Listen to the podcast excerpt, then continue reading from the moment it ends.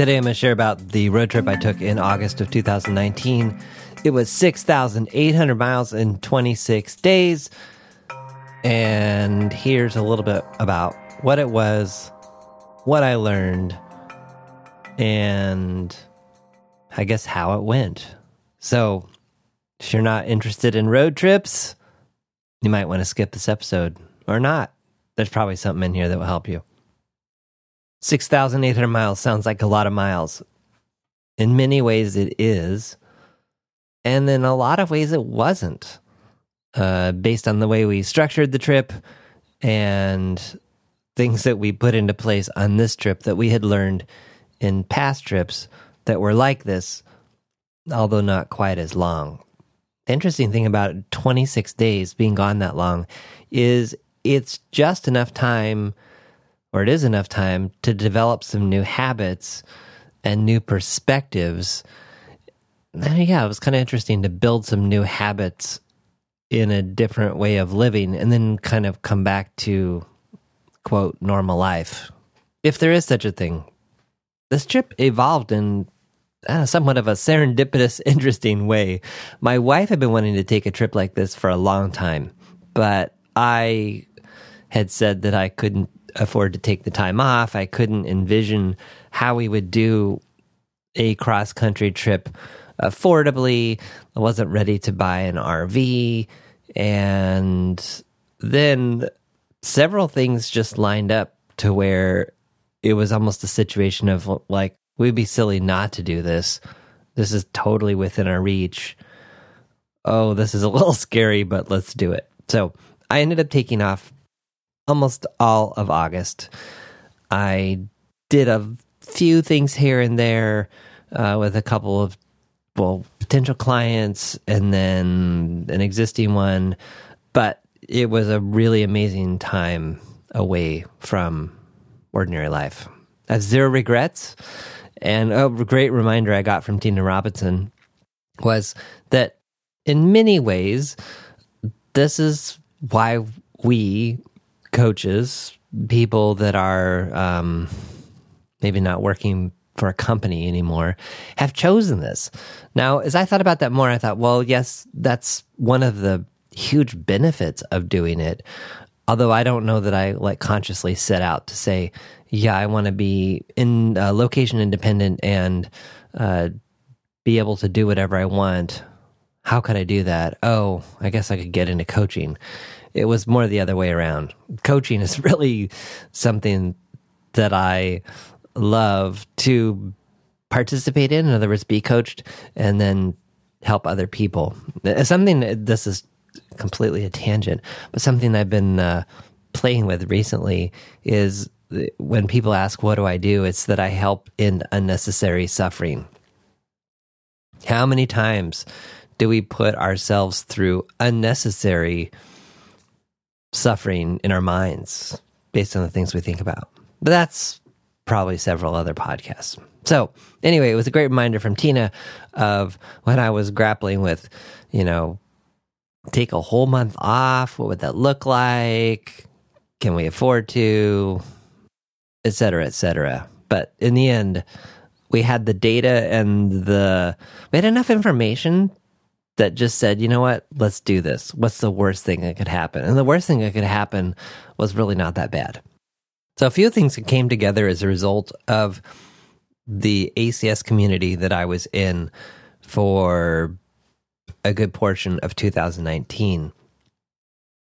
It came about uh, largely sitting in LaGuardia um, after a weekend in New York City and talking to Karen, who was uh, one of my colleagues in the in the community, and speculating about some work that we might want to do together and how we might do it. Now, something I've dabbled with, uh, I think I've done it three times, is equine coaching. So that's where you are doing activities with a horse on the ground. You're not riding the horse, but you're uh, typically leading the horse on a rope and or not and then interacting with the horse in different ways and learning about yourself based on the way the horse responds or doesn't, and then using that in discussion with a coach. So Karen lives in Missouri and has six horses and has done some of this work and was looking to do more of it. And we were talking about the possibility of could we do this with our clients? What would this look like? And so she's like, well, why don't you just come visit? And I thought, well, hmm, that would be a good idea. then there was needed to go to Michigan for the final weekend, final weekend of ACS. So ACS meets three different times in three different places in the United States. And so the third one was going to be in Michigan towards the end of August. Then, related to this, my wife, who plays bluegrass banjo, had applied to go to Bela Fleck's banjo camp in North Carolina and initially hadn't gotten in. And so we had kind of written it off. And then she had been added to a wait list. And then they had come back and said, Hey, would you like to come? For me, it was going to be flying to Michigan, potentially flying to St. Louis, my wife needing to fly to North Carolina, and then thinking, wait a minute.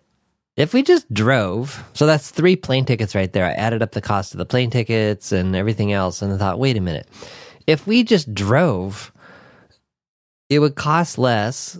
We would have more options and we'd have a lot more fun and we could all be together. So, three of us could travel and go to all these places as opposed to me and my wife traveling separately and spending the same or more amount of money. So it was a little scary to ask for the time where necessary and take it. But in the end, it was super awesome. I have no regrets. And if you have the opportunity to take off a large block of time and do something like this, I think the experience is invaluable. So I've talked before about knowing down to the dollar how much it costs you to live every month. That was hugely useful as we planned this trip because we knew how much we spent, how much we typically budget and spend in a typical month. And then we were able to translate that into what we estimated it would cost us to live on the road for a month, factoring in uh, staying with people we knew, using hotel points, camping. So there were any number of ways that we were able to reduce costs and also know that we were still living within our means and not digging a big hole for ourselves we'd have to dig ourselves out of later. I, once again, like Jocko Willink's whole thing around discipline equals freedom was so true here. We also realized as we were planning this that we were going to have some expenses no matter where we were. If we're spending a certain amount for groceries every month at home, we could spend a certain amount on groceries on the road.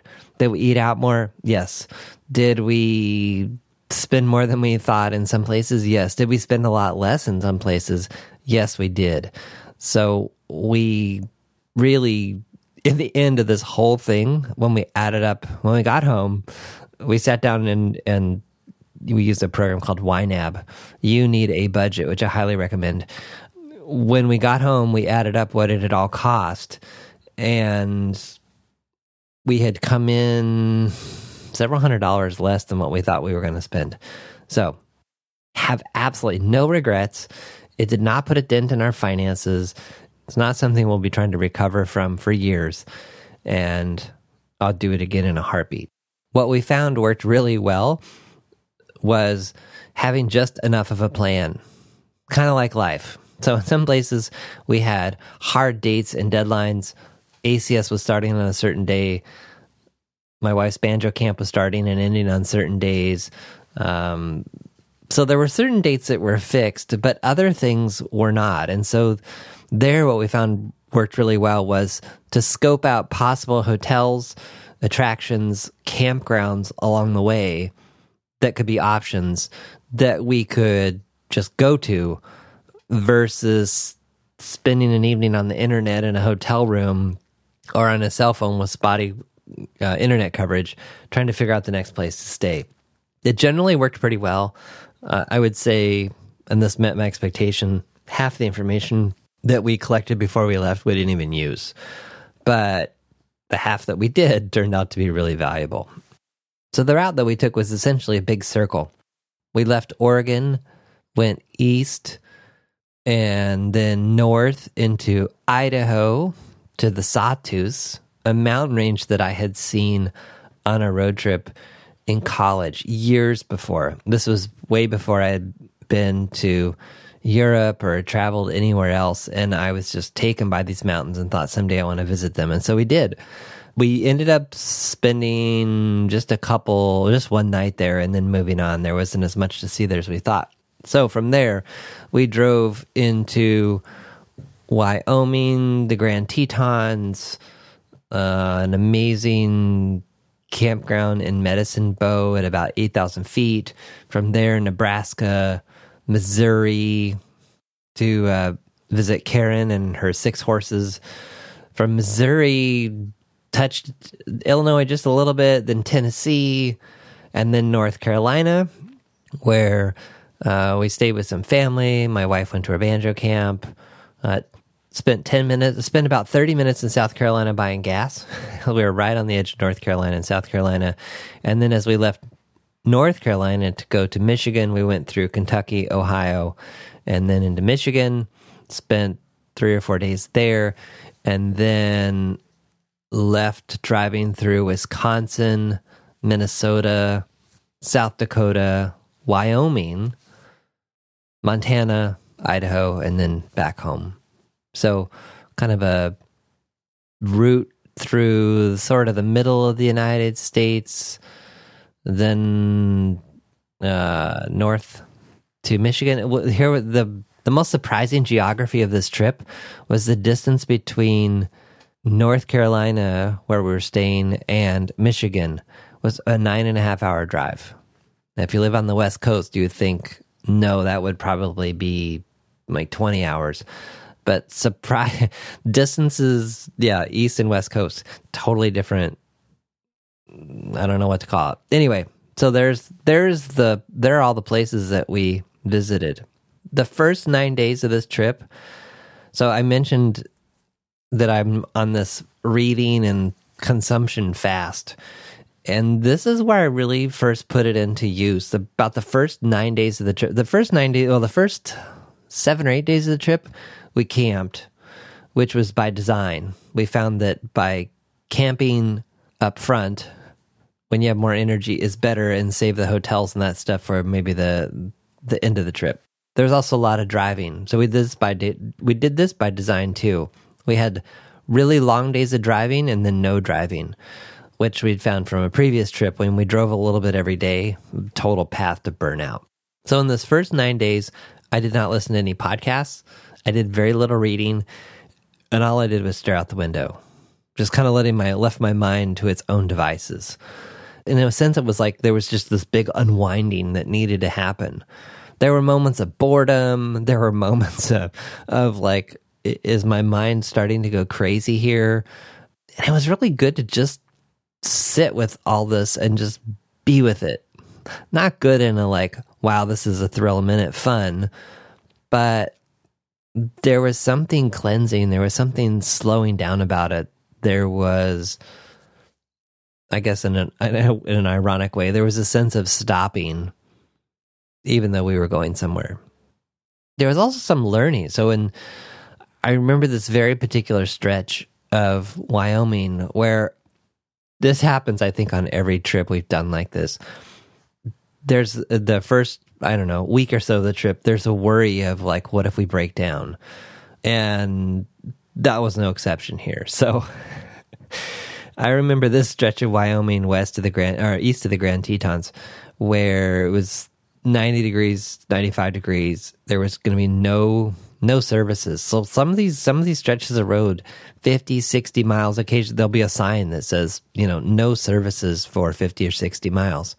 Well, if you're on empty or you're running, you know, if you're if you only have a couple of two, three gallons of gas left and you hit one of those stretches, you can really it's possible to run out of gas.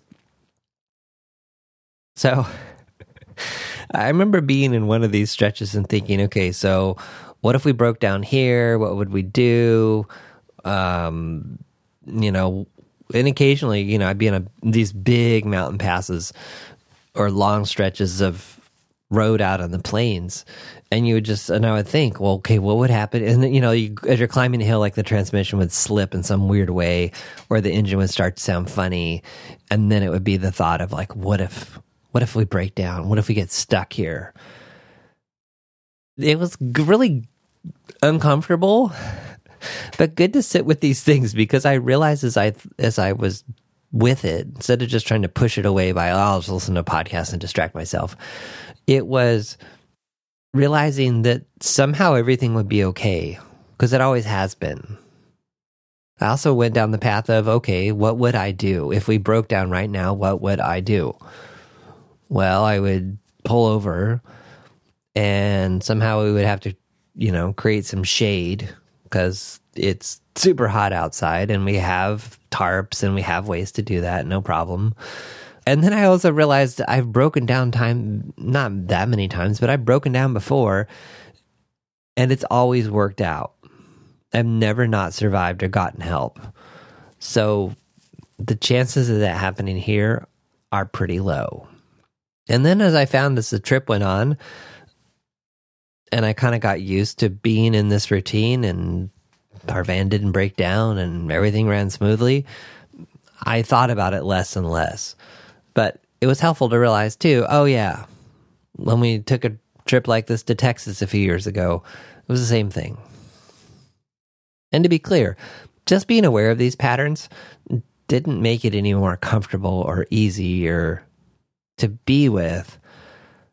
But I think there was some learning and, and some growth that happened in the process.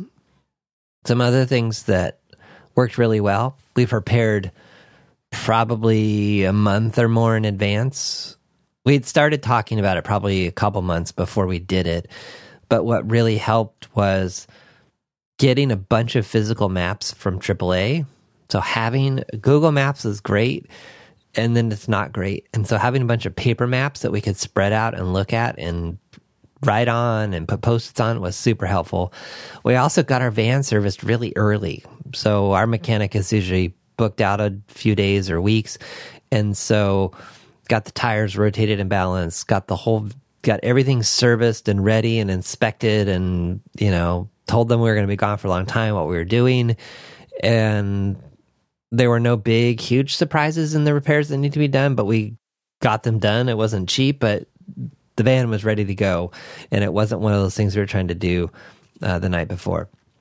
I mentioned earlier long driving days and then breaks with no driving. Super helpful. We also kind of took on an approach that if where we ended up was dumb or there was nothing to do there, we would just move on. And so we found, so I mentioned we got to the Sawtooth and realized there wasn't as much to see or do there as we had thought and the campground we were staying in wasn't very enjoyable. So we stayed one night and then we moved on. And we did that for a couple of nights in a row. And before we knew it, but I guess by the end of the first week, we were two or three days ahead of our original schedule. And so we just started moving things around and adjusting. And we ended up getting to a few places two or three days earlier. And that just made room for other things and longer stretches of resting and not driving that were beneficial. Another thing I had learned, well, not learned very well because I keep repeating it, was stop before it's too late in the day. I don't know about you, but it takes me some time to wind down. So, in other words, getting into a, if I can normally go to bed around 10, 10 30, getting into a hotel at 10 means I'm probably not going to go to sleep until midnight because it takes just a couple hours to just wind down, take shower, whatever. We learned to stop earlier than we thought. Sometimes just you know, it took a little time to find a place. Sometimes this was the tension between making a reservation in advance, but then being locked into that place on that date because you had a reservation, or just winging it also we learned this more than once was making decisions on a full stomach So it can be tempting to just try to, to ram things through. But we found a number of times at the end of a day, we were trying to decide what to do next. The best decision was simply to decide to eat dinner and then to decide after that. And that was one of the really, really great learnings of this trip was, was learning to live more in the present. The tension between what are we going to do tomorrow and we will know tomorrow when we wake up and we will decide then. And so there was just a kind of a constant tension between what are we doing tomorrow? What should we decide? Let's not decide. Look, we didn't decide. Now it's blowing up in our faces. Or, wow, it's really great we didn't decide last night because we were so tired. And I also learned the power and the importance of putting eyes on a place. So I'd wanted to visit Karen's facilities as we had talked about possibly doing something together, I thought, I just want to know what this place looks like and feels like and all that other stuff, especially before I bring clients to it. And it was really cool to meet her and her family and their setting, uh, things that I'd heard about, you know, seeing in real life, and then realizing, okay, this is different than what I thought it was and we actually did some work with the horses together, which was totally cool. My whole family got got to have different experiences, but being there helped me to realize, you know what, this is not the right time, and some things would need to be different for me to feel like this was a right next step. So, in some ways, it was disappointing to go all that distance and discover that. But on the other hand, I was like, you know what? I'm so glad that I know that now. And that in the future, when something wants to happen with this, I will be ready to go.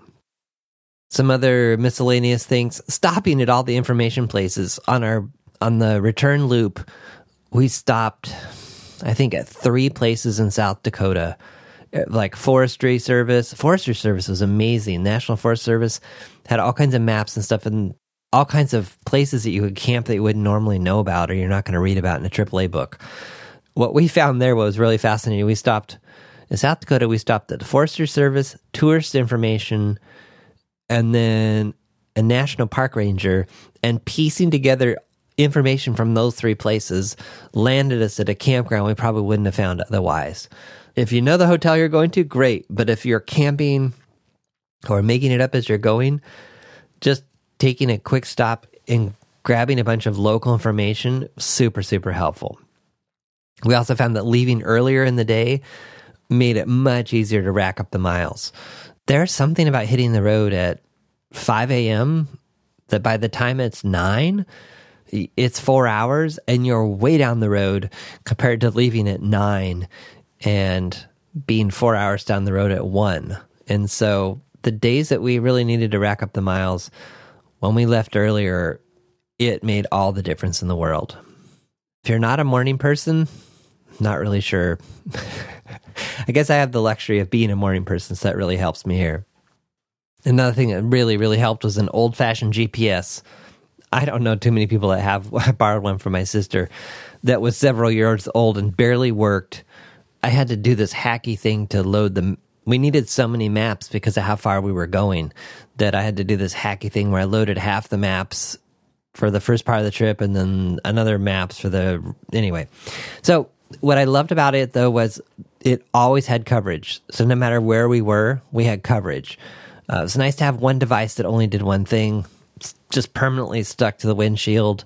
Uh, showed you how fast you were going. Elevation that was a really interesting one uh, realizing like how high we were in certain places or camping or passes we were um, going up and yeah, that just worked out really really well because we don't spend that much money on cell phone plans. And we had decent coverage probably half the time. There's probably 20% of the time we didn't have coverage. There, there's just nothing like being on some forestry road. And we never got completely lost, but just being somewhere where you could just say, okay, take me to this city. And it would just do it without realizing, oh, we don't have coverage or Google Maps didn't download the maps like it was supposed to. I had very, very mixed success with Google Li- Google Maps offline. So, old fashioned GPS, highly, highly recommended. A couple other things here. Um, Costco, if you have a Costco membership, always had the cheapest gas in the city, always cheap food, like the food court, if you're okay with that, which um, my wife became a huge fan of their Caesar salads.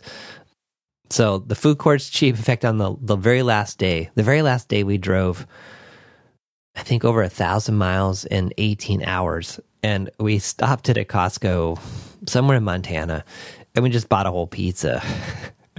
and so it just sat in the back in the cooler on the cooler and we just uh, ate it as we felt like it. It's also a good place to, re, you know, resupply on car snacks.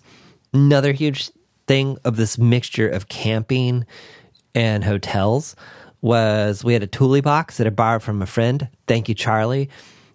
Was not a fan of this thing originally. I didn't want this big honking thing on the roof, and I just thought it was going to be a hassle. But what was really amazing about it was all of our camping gear was in it. So when we weren't in camping mode, it was all just up on the roof, locked away, out of the way. And then when we camped, we'd open it and take all the stuff out and camp and then put it back. So for three of us in a minivan for 26 days, that was really great for just having a place to just get stuff out of the way. Some advice to my future road tripping self, or maybe to you write a few bullets down every day before you go to sleep of, of like what happened. Ideally, I think the best time to do this is right after dinner uh, maybe before you even do the dishes, before you get too tired and you know the day starts to fade away. And I would do this without exception. Um, I was shocked how quickly, like, there was in some ways there was so much happening and so little happening, but I was surprised by how quickly the details faded of what happened on what day and what did we do and what were the cool parts, what were the best parts, what were the funniest parts, uh, what did I learn also, and one something that can go along with this too is just making sure to take a couple pictures every day. Doesn't matter what it is. I, I have this random picture of a silo or something outside of a Wendy's in nowhere, Wyoming. But that one picture kind of takes me right back to that moment of being completely famished and not being sure what we were going to do and where we're going to drive all night and get home or not or whatever. And anyway, that picture just kind of crystallizes it. Next time, out, I'd also like to find a better way to pool everyone's pictures. So, uh, my wife, and my son, and me, we were all taking pictures, taking pictures of multiple devices. We had planned to have a uh, kind of picture of the day contest, which never really materialized. But some way to pool our pictures on a more regular basis and, I don't know, cull them on the way. So, what's the future hold? I don't know, but I'd sure love to do this again in 2020 uh, maybe head north into British Columbia and, uh, well, some family members want to go to Alaska. I'm not sure I want to go that far, but yeah, it could, uh, it could definitely be something I could see happening again. So I'd be glad to help you plan your trip, or at least give you some ideas or answer any questions. Uh, send me an email. Let's have a conversation. We can talk about other things too. And uh, not very many people ever take me up on this. So let's do it.